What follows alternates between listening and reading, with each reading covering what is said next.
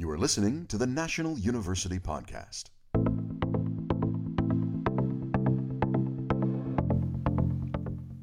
Hello, I'm Kimberly King. Welcome to the National University Podcast, where we offer a holistic approach to student support, well being, and success, the whole human education. We put passion into practice by offering accessible, achievable higher education to lifelong learners. Today, we're discussing Homeland Security and emergency management.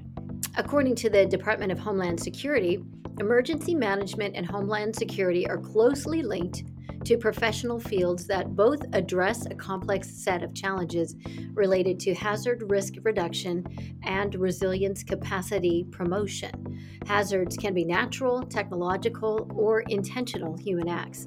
A very interesting conversation coming up today. On today's episode, we're discussing Homeland Security and emergency management, and we're joined by Dr. Kenneth Christopher.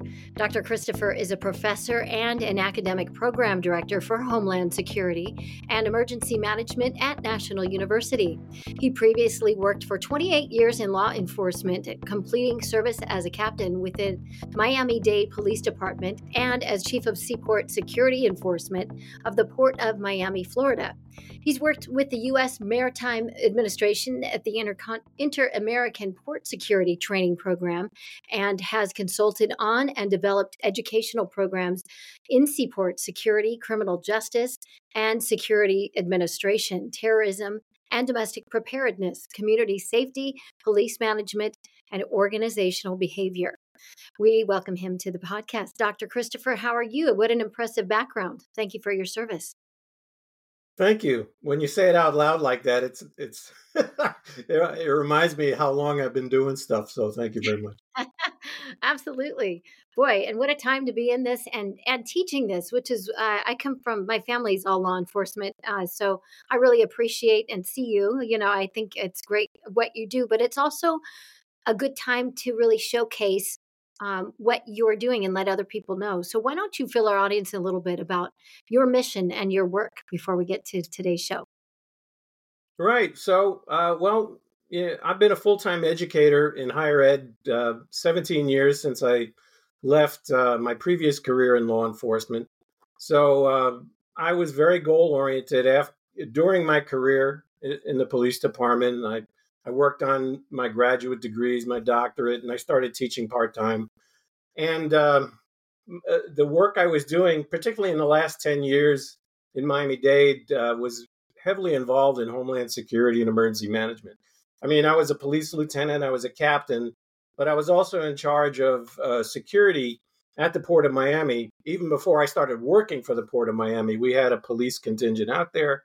And then I was there before the September 2001 terrorist attacks and in the aftermath and in the several years later. So I was very involved in developing um, and implementing new regulations and oversight of security in the maritime and the port security uh, environment. And, um, you know, when I got to a point where I wanted to segue into higher ed and, and go to full time, I gravitated towards uh, programs in criminal justice that uh, emphasized security and particularly homeland security. And I wound up coming to National University because they did actually have two degree programs, a bachelor's and a master's in homeland security and emergency management. So I kind of fell into uh, what I'm doing now, really based on my career trajectory in the police department and just my interest in uh, teaching and sharing, you know, the information and the knowledge I developed over the years.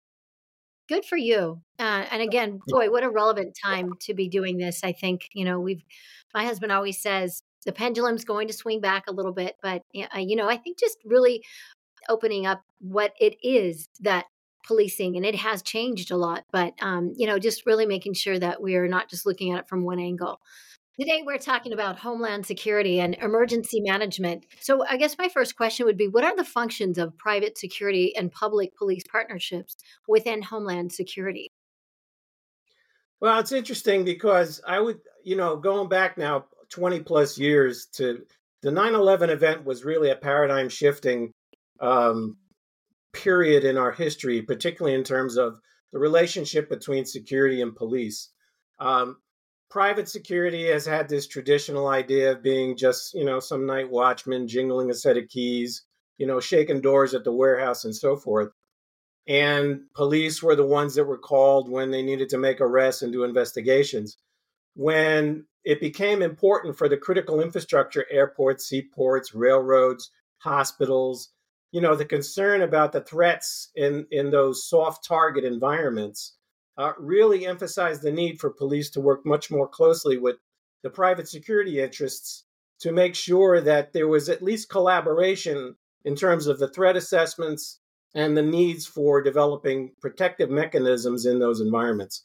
So, um, so, so that's what's happened over the last 20 years, particularly as we've moved now into um, cyber threats and threats to the information technology field. It really is important for the public sector, right? Government, local government, state government, federal government, to work much more closely with the private sector in protecting these assets and in dealing with these threats. So, and that is true. Um, you know, i am learning all about this as well as uh, now both of my children are also in law enforcement. And again, the public and the private. What are the benefits of public sector police and private security partnerships? Well, it's really about having a common perspective on the threat scenario and and and and what's coming down the pike. Um, it's very, you know, sometimes it's very easy for a police department or just any government agency to go about its mission. You know, whether that's the sanitation department, the water department, the libraries, you kind of just do what you know what the government, you know, and, and the playbook is about doing it. But when you have to actually go into um, you know environments that are particularly i mean when you think about it most critical infrastructure if you think about transportation across the united states airports seaports aviation most of it is in the hands of the private sector. It, it's it's business operations right? So um, police just can't walk into an environment and think they can understand what the threat you know scenario is in that environment without talking or dealing with them. That's why advanced collaboration and networking with those you know if it's large employers or large facilities it's important for law enforcement to have a good fix on what's going on in that environment so that's why collaboration is very important it's a really good point um, uh, and I grant across the board, not just in law enforcement, but yeah, if you're boots on the ground for sure. Uh, why might law enforcement agencies be reluctant to engage in partnerships with private security organizations? Oh, well, when there's a concern about the sharing of information that might be, um, you know, otherwise used by what I would call scoundrels and and the bad guy right out there. Um, it's not that there's a, a lack of trust.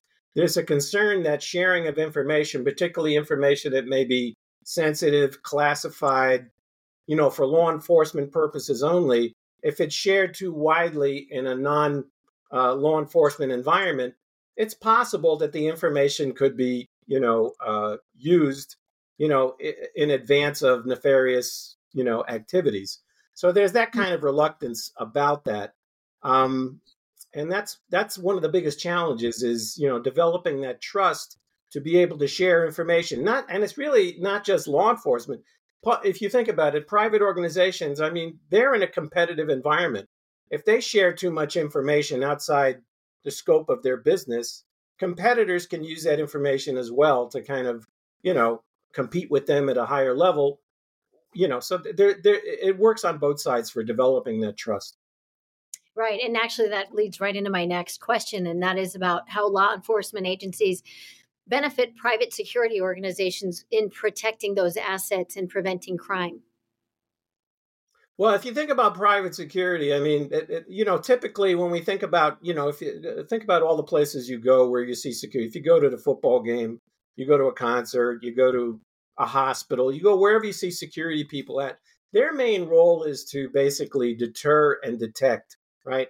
There's a limitation in what they, what actions they can take. What can they do, right?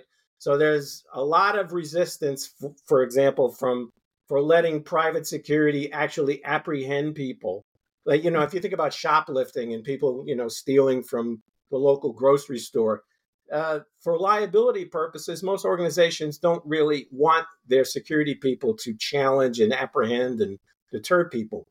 You know what you want is the is law enforcement to be able to come in and do what traditional law enforcement does, which is the deterrence, the detection, the public, you know, uh, keeping the public order, but also launching uh, the criminal investigations and the apprehensions that would bring people to justice. That's the legal authority that police have that private security does not. So that's why it's important to have these connectivities so that you know they they can lay the groundwork and have the you know the, the layout of what is going to happen you know in terms of bringing in police and in the security environment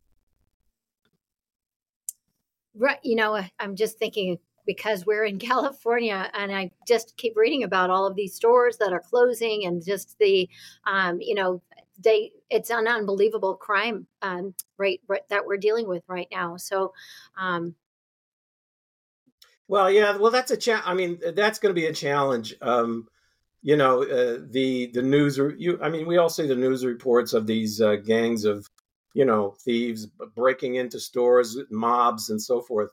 Um, but I mean, it's like a lot of other problems that don't have a ready solution. It really takes that planning. I mean, eh, eh, I remember years ago in Miami, uh, tourists were being robbed uh, as they were getting their rental cars at the airport. Well, turns out they had the rental car agencies in a dark section across the street. It wasn't really in the airport. People were getting lost. But what happened was law enforcement, the state, the car rental agencies, the tourism interests got together and figured out a plan because you know people weren't coming to Florida because they were being scared away. So when there's a problem that's novel and new, what it takes is you know the leadership of these organizations that have a vested interest to come together and think about a plan for dealing with it.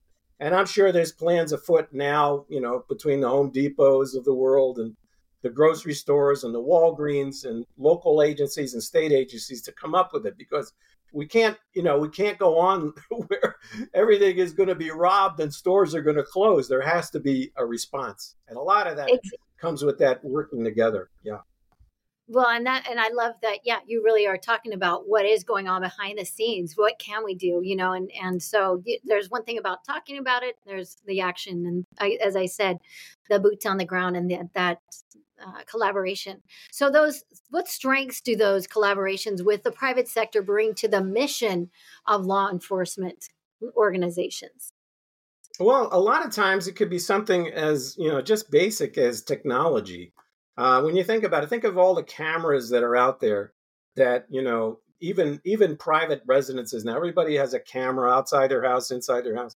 But businesses now are, I, I would say that there's a lot of opportunity for uh, government, public sector interests to collaborate with private sector interests that are using this technology um, in in smart ways, right? I remember years ago at the port uh, when I was at the port of Miami, uh, and I was dealing a lot with the cruise lines, right, the passenger mm-hmm. cruise lines. And what I found as a I was a police officer, well, I was a manager, but uh, you know, working with the cruise lines and also the the shippers, the private container operators, they had lots of technology and smarts going on. What, so what what I'm saying is, you know, don't just think just because you know the police are there, they know all everything that's going on in terms of technology and how it's used. Private sector has a lot of things to bring to the problem, and a lot of times it's really just about sharing the the knowledge and also collaborating in ways to leverage the technology to help each other, you know, accomplish what they want to. And again, another great point that we just don't necessarily really think about. But yeah, they've been the ones that I've been dealing with. They know the layout. They know, um, you know, who's coming in and where's where it's yeah they know everything so it's great for those what are the uh, the differences between a, poli- a police officer and a private security officer and i guess one other thing are they are they armed or does it really just to kind of depend on uh, where these private security officers are it depends. You know, uh, private security in the United States is not something that's regulated by the federal government. There are no standards. When you think about police officers in every state, and there's 50 states plus the territories, they all have a set of standards and requirements, training requirements that that officers have to go to go through before they're certified and allowed to go out on the street and enforce the law. Private sector security, to a great extent, is not regulated in that way. There are guidelines in certain in most states about you know licensing requirements and training is not is certainly not as robust that it is for law enforcement.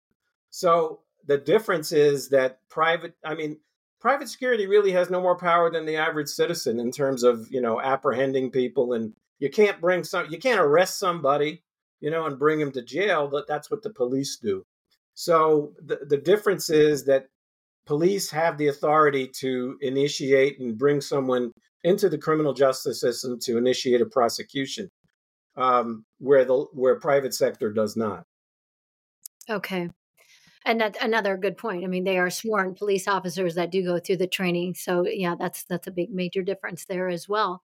Are there uh, regulations or laws governing how private security officers are trained, managed, or deployed? And you just said it's not necessarily, um, yeah, it's just, and it's a completely different um, situation. But have there been changes made for the training for private security officers? Uh, well, since I would say again, going back to the 9/11 incident, really was a motivator in terms of um, recognizing the need to raise the uh, the proficiency level of security, particularly in the area of what we call critical infrastructure in the United States. You know, those those areas that are so important to the United States economy that you know their compromise could, you know, not only you know uh, hurt people, kill people and cause injury, but they could also cause great economic damage. So, what happened was, particularly at the federal level, the national government passed a number of laws aviation, transportation security, maritime transportation, and across the board in a number of different sectors where requirements for private security were uh, reviewed and in some cases strengthened and enhanced uh, to make them more aware of their responsibilities in protecting the assets, particularly when it comes to things like you know, deal at airports, right? Uh, oh, yeah. Maintaining the security of the restricted areas so that only the people authorized, you know, access can get through. And that's why it was important to reinforce those the needs. So there's been improvements in training and requirements at the federal level, but also many states and local jurisdictions, particularly when you're protecting those assets, you know, recognizing that the private sector has a role to play and that it's important that they be trained and and equipped to the point they can. To, to get your question about arm, yeah, there are private security who are armed. You know, there's a certain level of training and proficiency involved, and many uh, many cities and regions in the in the country, particularly like in transit, will employ private security who are armed and have duties to respond to incidents. You know, with that level of authority. Hmm. So I know you you have talked about it a little bit about just the post 9/11 environment. And so what are some of the challenges facing organizations tasked with protecting soft targets in this new environment post 9/11? Well, it's just knowing what the threats are, you know, and part of uh, the collaboration is having a, what we would call a common risk perspective, right? Or a common, you know, when you assess the risks or the threats associated with any activity or or you know or anything that's that a business engages in you know for example uh, uh, I'll, I'll, use the example of say a sports venue you know national football league major you know major league baseball nba nhl you know when you're operating a venue like that what are the threats that you can anticipate right part of the problem is you know police local police state police fbi homeland security they're conducting threat assessments all the time. And whether or not those threats will impact a particular environment, whether it's a sports, hospitality, recreation, commercial, transportation environment, that information really has to be shared and relayed to those environments. That's why during something as big as a Super Bowl or a Grand yeah. Prix event, you know, there's a lot of collaboration and planning going on with these special events. And that's the kind of collaboration that we're talking about that really you know, should be happening on a regular basis, not just at these big special events, but at the what we would call the soft targets, right? The shopping venues, the the festivals, the the, the different things where people gather, where access is really not that, you know, not that restricted. Those are the places where there's really a need to have this common threat perspective about what could be, you know, what what could come down the road, whether it's criminal criminal behavior, terrorist behavior, or just safety, you know, just safety and security in terms of accidents and, and, and protecting against injuries and things like that. I mean, all of this is just, it's interesting, again, relevant. And unfortunately, it's kind of the world that we're living in. I know, again, as I've been mentioning about my family, always with a head on a swivel, but also knowing where the exits are. Um, and in light of the tragedy that just happened in Israel, I just think about the the concert venue, and I have heard a couple of interviews where, um, you know, the young people were running and running. Some of them got into a ditch and didn't survive. I know uh, one of the friends of the person that kept running, she said she ran for six hours uh, because she just kept hearing her parents' voice in her head saying, when in fact something happens, run. Don't, you know, go as far as you can, as fast as you can. Yeah, well, that you know, the um, you know, the sad thing is, this most recent event is what we, you know, what's and I didn't make this term up. It comes from a book by Nicholas Taleb. It's called The Black Swan. It's a black swan, something that doesn't happen very often in nature, right? It's something new and unusual and novel. And it's those novel events, right? 9 11 was such a, a novel event. And who knew, if you knew on September 10th, 2001, that people were going to be able to break into the cockpit of four airplanes, right? They certainly wouldn't have had, you know, they would have had the protections there. It just wasn't something that was on the threat horizon generally speaking and and we have those from time to time. They just they occur right? But once they do occur you know the perspective starts to change. That's what i'm talking about having a common perspective. There may be people who knew right? Oh my goodness they're gonna you know there's gonna be an attack on a concert venue near the, who knew? I don't know right? But now now it, and that'll come out in the in the debrief. But the point is it, it kind of highlights the need for people who have information and intelligence on certain events and possible things that might happen to share that information so that you know they can plan in advance. Because it's it's all about thinking about the threat and putting plans in place you know for future type of events. I mean we don't have crystal balls right? But we can use data and and and look at past events and, and think about what's going on use the intelligence that comes in you know, to start to plan and think about how do we protect better against future type, similar events. All good points. This is so interesting. We have to take a quick break, Doctor. So hopefully you just stay with us, but uh, we will be right back. Don't go away. And now back to our interview with National University's Dr. Kenneth Christopher, and we're discussing Homeland Security. And, Doctor, this has been really interesting. Thank you for your perspective on this. Can you describe the terrorism threat environments? And now, a National University tip on getting started. For me personally, I knew I wanted to pursue uh, uh, an education due to what I wanted to do in, in life. But if I had to look back at somebody in my same position, I would tell them, for one, get rid of every reason why you can't go to school. Just deciding and then committing to it the first place to start is what do you enjoy? What do you care about? And if there's a degree that you know you can translate that into, then let's go after that. If you're unsure, talk to somebody who's currently in school. If you're serving with somebody who's going to school, talk to them about it and what their experience is like. The thing is, I truly believe, as far as the general education, it's a perfect time to develop an understanding of what you want to do. It helps you figure out what you want to do. There's always going to be room to adjust to make changes. And so, looking at anybody who was sitting in my position and they're thinking about going to school, I would tell them go down to that college office. They can guide you and, and help you figure out what it is or ways that you can make it happen.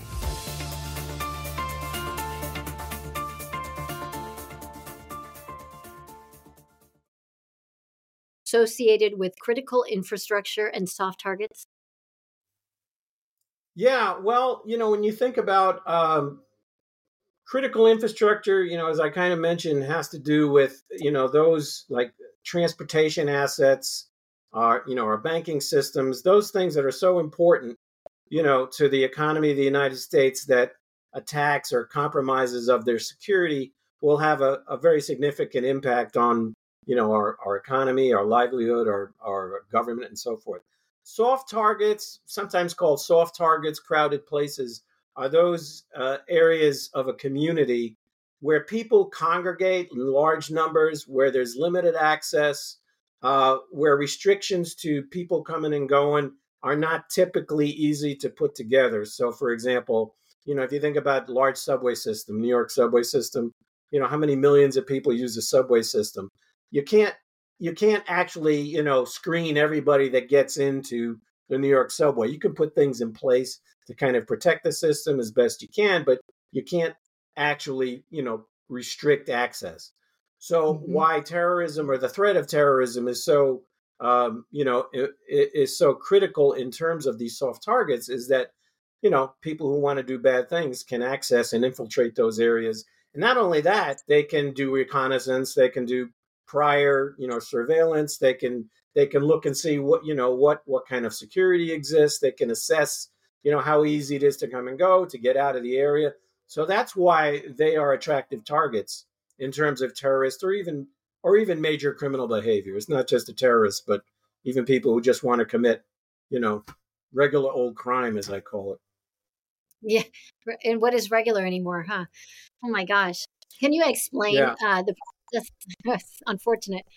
Can you explain the process for developing situational awareness of that terrorism threat?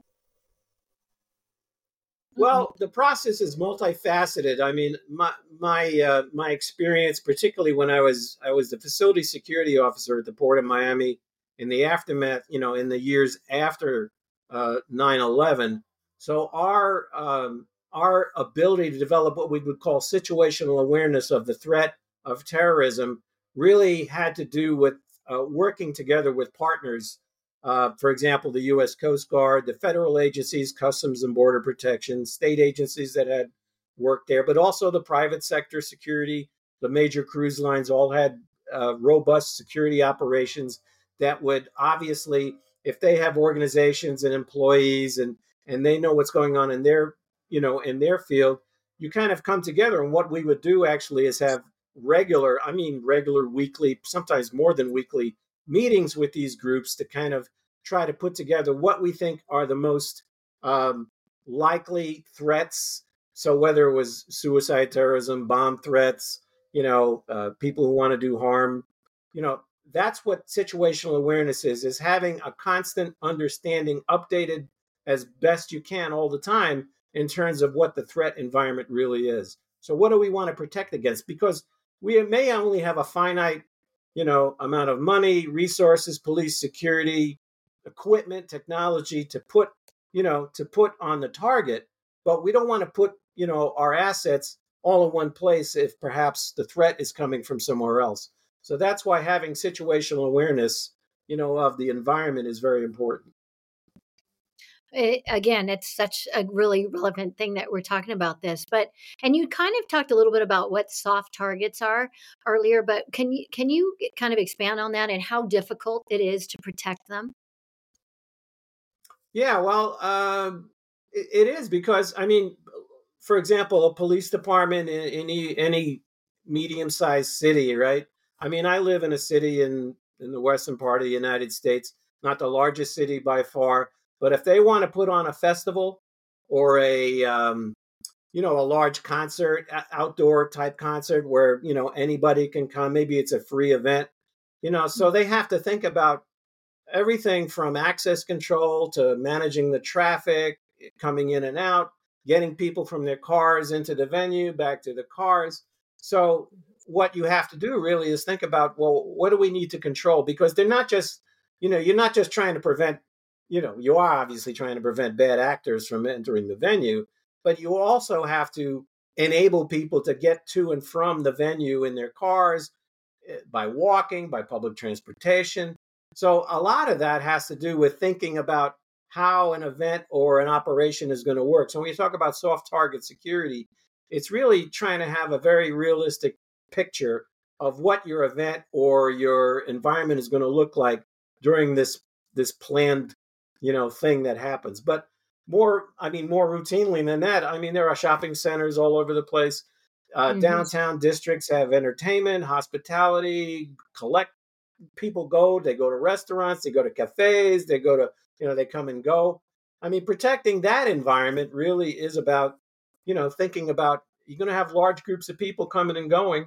The potential for something happening is is there you know parades you name it right? Yeah. so right and I think as long as you're also, you know, really educating people, um, you know, you have students, students have family members, parents, kids, you know, as long as people are talking about that and just again, really kind of knowing um, that it's just not the same world that we used to live in, you know, and, and safety should be a conversation within your Yeah, I mean, listen, and it's it's natural to be, you know, to to be apprehensive. For example, if I mean, we've had them, right? We've had uh, you know, uh, multiple mass shootings and things like movie theaters, right? Right.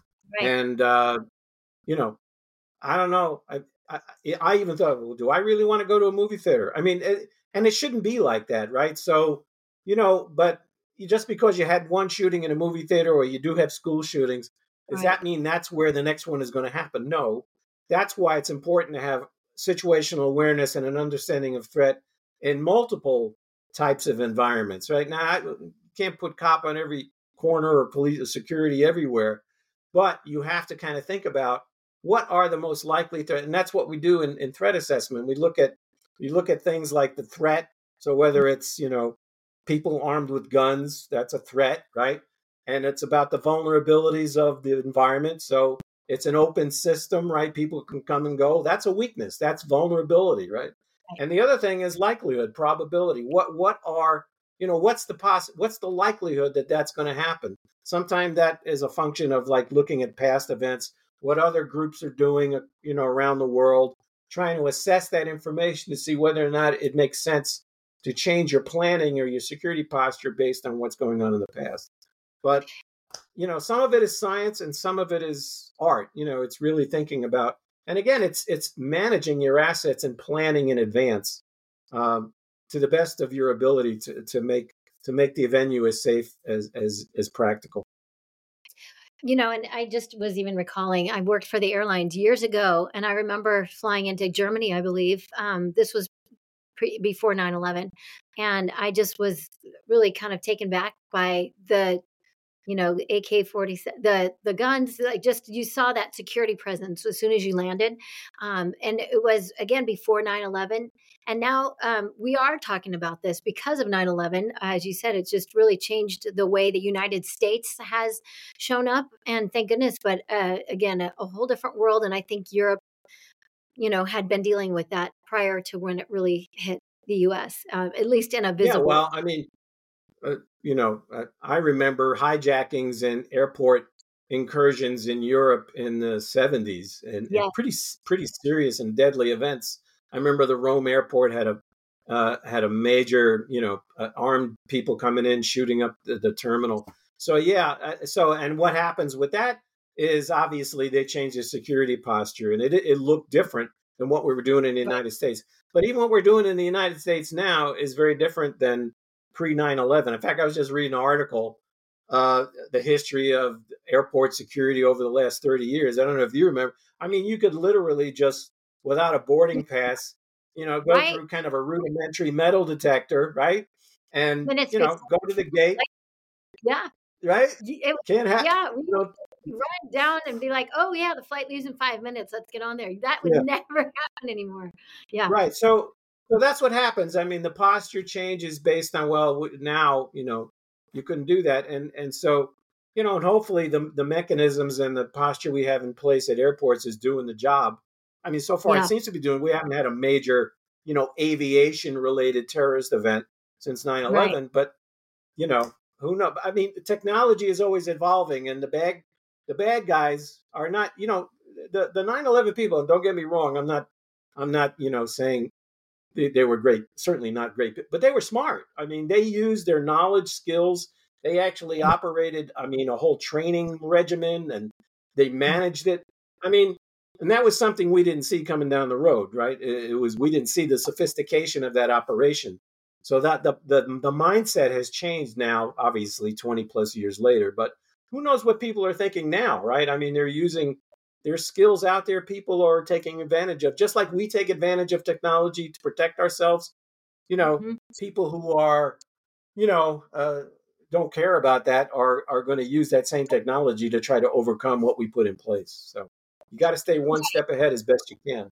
Yeah, get into their brains, I guess, and that's what your training has done. And and um, you know, just yeah, try to stay one step ahead. Well, we used so, to do we used to do something the military does called red teaming. Red teaming is basically sending a sending a, a group uh, in to try to compromise the security on purpose, right? Uh, and yeah. uh, you know, you, what you do is you're looking for the holes. You're looking for the weak spots in your. So whether it's a security officer is not checking a credential, or somebody sleeping at their post, or things, or you know, even in the information security, somebody not really people not using their passwords correctly, letting other people use the mm-hmm. computer. I mean, that's part of you know building that security awareness. And again, it gets back to this whole idea of collaborating with law enforcement because they can cross train in different areas that they, you know, in terms of, you know, I might have experts in the police department that are very good at training people on information security. And the private sector might have people that are very good in training police on how to work more effectively in a business environment. So it, there's a lot of opportunities for this cross training and and uh, and encouraging these these uh, the ability to work together again uh, for a common purpose. Mm-hmm.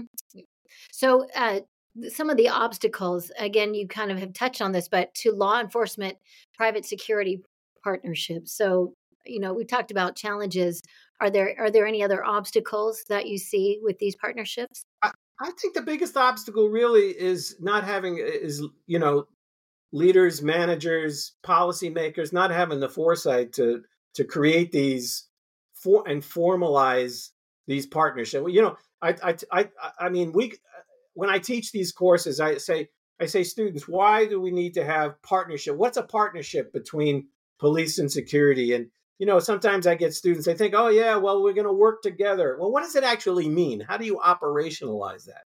And mm-hmm. really, the, the way it is done is you have to have leaders, eh, stakeholders who are, you know, invested in the mission of safety and security at a particular venue or an environment, soft target, critical infrastructure, to really take the the next step. The next step is to get the get leaders from these groups together to formalize a, a collaborative, you know, partnership and engagement. Memorandums of understanding. You sit down, you think about well, what what does this group have to offer? What what does this group have to offer? Let's put it down in writing and let's commit resources, right? And that's the other thing is right. now, you know, let's put money up if we have to. Let's fund it. And uh, I mean, the best model is, you know, I go, I always go back to this, you know, any any major football game in the United States, any NFL you go, there are police on site. This, you know, I used to I used to do this myself. I used to work Miami Dolphin games oh, uh, wow. as a police officer. We had a couple of hundred officers working every game, but we worked in partnership with the stadium, with the venue, with the uh, the ushers and the ticket takers and you know and the traffic people. You had to work collaboratively, but that didn't just happen. It had to be planned in advance. There had to be contracts in place. There had to be memorandums of understanding. Here's what security does. Here's what police do. Here's what the traffic people do. Here's when they're going to do it. And that's what needs to happen. That that's the kind of um, you know step that needs to be taken that maybe you know some organizations aren't taking because it takes it takes resolve, leadership, and and momentum to make that happen. Right. And that's, I mean, even when my son was uh, training and he was going through the academy, uh, to become a police officer. I think one of the things that was so important were the scenarios that he, you know, that's that was a huge part of his training. And not that you're going to know every scenario, but you have to be ready to face it. And again, that comes in that planning. And um, I think we could use that in our everyday lives too. By the way. uh, yeah, so, because you'll do in you'll do in real life what you do in training. That's one thing I learned, you know, many many years ago in the police academy you know, whether it's firing a weapon or defensive tactics or even how you speak with people, you train on it. You know, here's the best practice. Here's what we want you to do, right? Mm-hmm. Here's the way here generally speaking is is the way results get done. And when right. you go out in the field, the expectation is you'll use what you learned in training and you will. You will do exactly how you're trained to do it. So that's and that's it's not just training yeah, and you do you can do that between police and security you know, working those scenarios. I mean, uh, mm-hmm. and we actually did that. Port of Miami, we would we would have classes on security awareness, employee security awareness. So not just security, not just the security people, but just the people that worked, you know, in the terminals and in the venues, get them in a room with the police, with security, and start talking about the threats and the issues and why it's so important not to let people if you got a secure door with a you know with a card reader not to hold the door for the person behind you there's a reason for that and try to and talk those things out because then you take your your then your employees are much more well invested in the security of of of the site. Yeah right good point. Yeah so the training it's in the training and then the planning and the and that leadership. Um, how can police leaders develop a trusting environment for collaborating with private security uh, organizations? Well, just you know, in terms of encouraging the relationship building and the networking, yeah. um, w- you know, uh, like I said, the examples I have is, uh, and I used to facilitate these meetings. Uh, we used to have these, um, uh, for lack of a better term, town hall meetings. You know, because after, like I said, 9 11, the federal laws came out, more restrictions, stricter access controls, credentialing, things like that. Employees and people normally who were used to normally coming in and out without any problem, right? Oh, well, I can't get, you know, I got business, I got work to do, the boss and all of that. Well, the, what you do is you create a venue, an environment, or a setting where you let people come in and talk about their frustrations, but at the same time, what you do is you you encourage them to understand why we're doing things. It's really a communication, uh, uh, you know, operation. So leaders, you know, whether you know police officers are resistant or they don't want to share intelligence, you have to get them in a room with their like-minded. I mean, we're all in the same. Uh, I mean, we're all rowing in the same direction, but sometimes we're in different boats, right? Mm-hmm. So the idea is to get everybody rowing in the same direction, you know, with right. the same mission plan, with the same common perspective of what we're trying to accomplish that is a function of leadership. So building and and that trust building really comes down to getting people together on a regular basis, whether it's a task force, um, a, a community group, HOAs meeting community policing is another aspect of you know working with the stakeholders and communities, faith-based organizations, businesses, thinking you know straightforward. I mean, school shootings are a great example in terms of why it's important for police to work with the school systems to understand because if you're going to have cops showing up at a school and they don't even know what the inside of the school looks like they're right. not going to be very effective right that's why that advanced planning so it's important to get that build out build those trusting relationships that's leadership's role yeah and i love that you said it's leadership i mean for so long we've heard even egos with different organizations become a problem as well. But if you're all talking and you have the same, um, you know, like mind, you want to see good things as the end all, you know, the end all be all. Yeah, I, I think a lot of that, uh, um, um like I said, 9 11 was a paradigm shifter. You know, there used to be this kind of, I don't know if it was legend or real. I never really experienced it. Here's federal authorities, here's local police, and right. there was this animosity. I never really experienced that, but I'll tell you, after 9 11, the Department of Homeland Security, the federal agency, right, really was a conglomeration of all these 22 different organizations Coast Guard, Customs, uh, Immigration Enforcement. They all came together. initially, there was a lot of walls there, but over the last 20, 25 years, a lot of those walls have broken down because we all realize we're all in the same, we're all we're in the same boat. Right. So the collaboration between, particularly local, state, and federal levels, in government has gotten way better, and I don't think you see much of that animosity or that you know that that silo building that really was not very efficient. Right. Good. Uh, that's good to know. Um, and so, what are some of the essential components of successful public-private partnerships? And I know you've been talking about how important those components with leadership, but uh, what are there any other um, components that you can talk about? What you mean the outcomes? The outcomes of of collaboration really are uh, finite and, and, plans that can be shared uh, and maybe modeled and reused in other environments. So that's that's one good thing.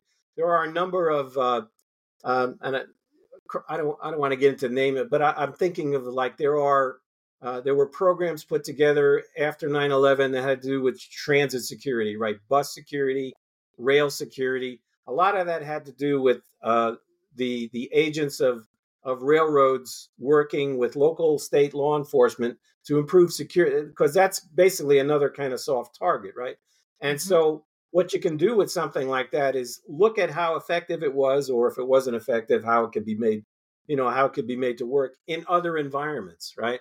And Mm-hmm. use those models. So, th- really, the outcome of a collaboration is putting something that might work, you know, together where it can be shared more widely. And that's what happens when we go, you know, we go to conferences, we go to seminars, symposia. A lot of the ones I've been going through, you know, particularly over the last few years, and a lot of the emphasis has been in cybersecurity, is sharing knowledge and awareness of of things that work and maybe some things that didn't work that you know you don't want to be doing that because they don't work.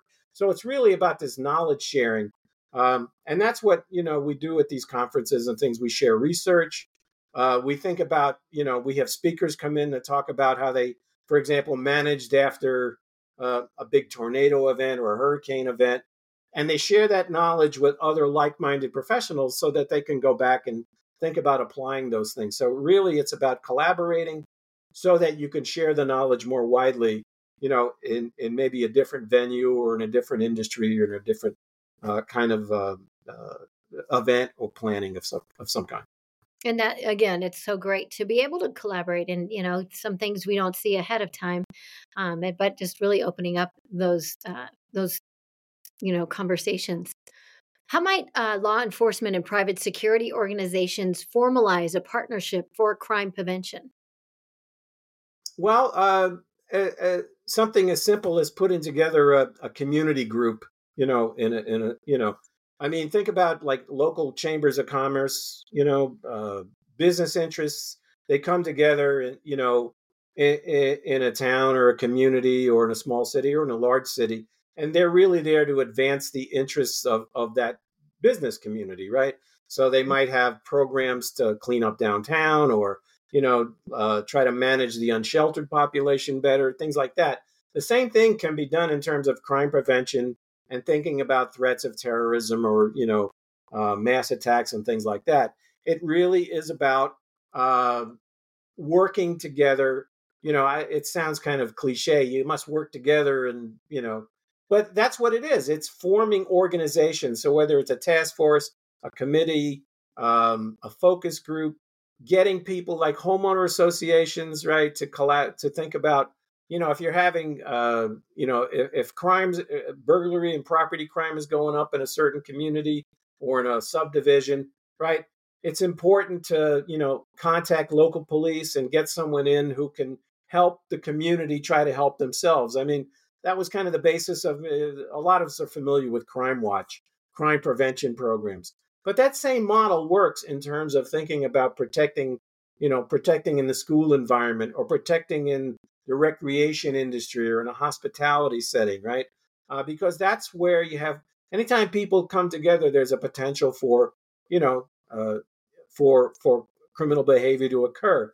And if it's happening, like in a hotel district, uh, you know, San Diego, right, the Gaslamp, I'm Right. sure that you know the business interests there you know, will come together and think about, well, we, you know, we can't, we got the golden cow here. We can't let that, we can't let that die because there's some scoundrels out here scaring Right. people off. So, so that's when, you know, local law enforcement, community policing, engagement with the business interests have to kind of come together. If it's just, you know, it could be one problem or it could be a series of problems. But it's really about developing that ongoing relationship to formalize uh, how we're going to deal with a problem. Now, that ain't easy because there's lots of problems out there, right? One problem in one section of town, if you're just going to start throwing assets over there and money, you know, it just might take away from another. So the challenge for the leadership is to think about the equity, right, of, of whatever solutions you're coming up with, because you can't disadvantage one group, you know, just to be, uh, you know to benefit another, and Right. because it, even if even if you don't do it, that might be the perception in a community. Yeah. Again things that we don't necessarily always think about but that is so true and that and it is that perception but wow this is great information and i really enjoyed speaking to you and uh, hopefully we can have you back on in the future but thank you for sharing your knowledge today doctor and if you want more information you can visit national university's website at nu.edu and again thank you so much for your time and your information Well, thank you very much. I appreciate the opportunity to speak with you and the audience, and um, I look forward to any further collaborations. And I invite anybody who's interested in our programs to um, look me up. I'm on the website. I'm easy to find and get a hold of me. I'm I'm happy to talk to anybody who might be interested in in our programs and the university. Perfect. Thank you, and thank you for uh, making a difference.